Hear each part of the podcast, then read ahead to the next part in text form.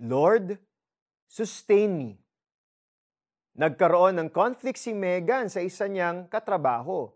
Dahil sa sama ng loob, gusto na niyang mag-resign agad-agad. Kinagabihan, nag-check agad siya ng job opportunity sa LinkedIn at ina-update na ang profile niya. Ready na siyang lumipat ng trabaho. Nung mga sumunod na araw, mabigat ang kanyang loob dahil ayaw niyang makita ang office mate na yun. The heaviness in her heart remained for days that she prayed to God to give her a new job ASAP. Megan cannot wait to start in a new workplace. While doing her morning devotions, biglang napaiyak si Megan. Tila may message ang Lord sa nabasa niya.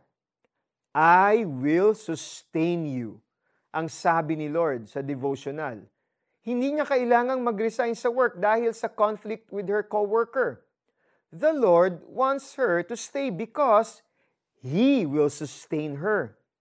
Madalas, walang exit plan ang Lord na ipinapakita sa atin tuwing nasa mahirap na sitwasyon tayo.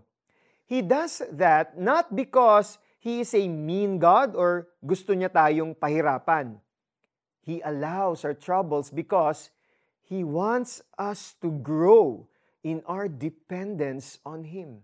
In every difficult situation, God promises to sustain us. We can rely on Him to get us through the day. We receive His grace daily so we can extend that grace to others too. He keeps our heads above water so we won't drown in our sorrow and pain. May mga binabago ang Lord sa atin sa bawat trial. At nakakayanan nating bumangon at harapin ang araw dahil inaalalayan niya tayo. Let us pray. Lord, I admit that I want to escape this trial and get on with my life. But you allowed me to be here for your divine purpose. Carry the burden for me, for it is too much to bear, and give me the grace to press on. In the name of Jesus, Amen. Mga kapatid, why don't you recall a previous challenging situation?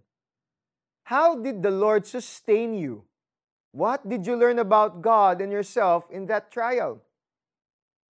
Ilagak kay Yahweh ang iyong suliranin aalalayan ka't ipagtatanggol rin. Ang taong matuwid, di niya bibiguin. Awit 55.22 Ako po si Eric Tutanyes. Kapit lang. God bless.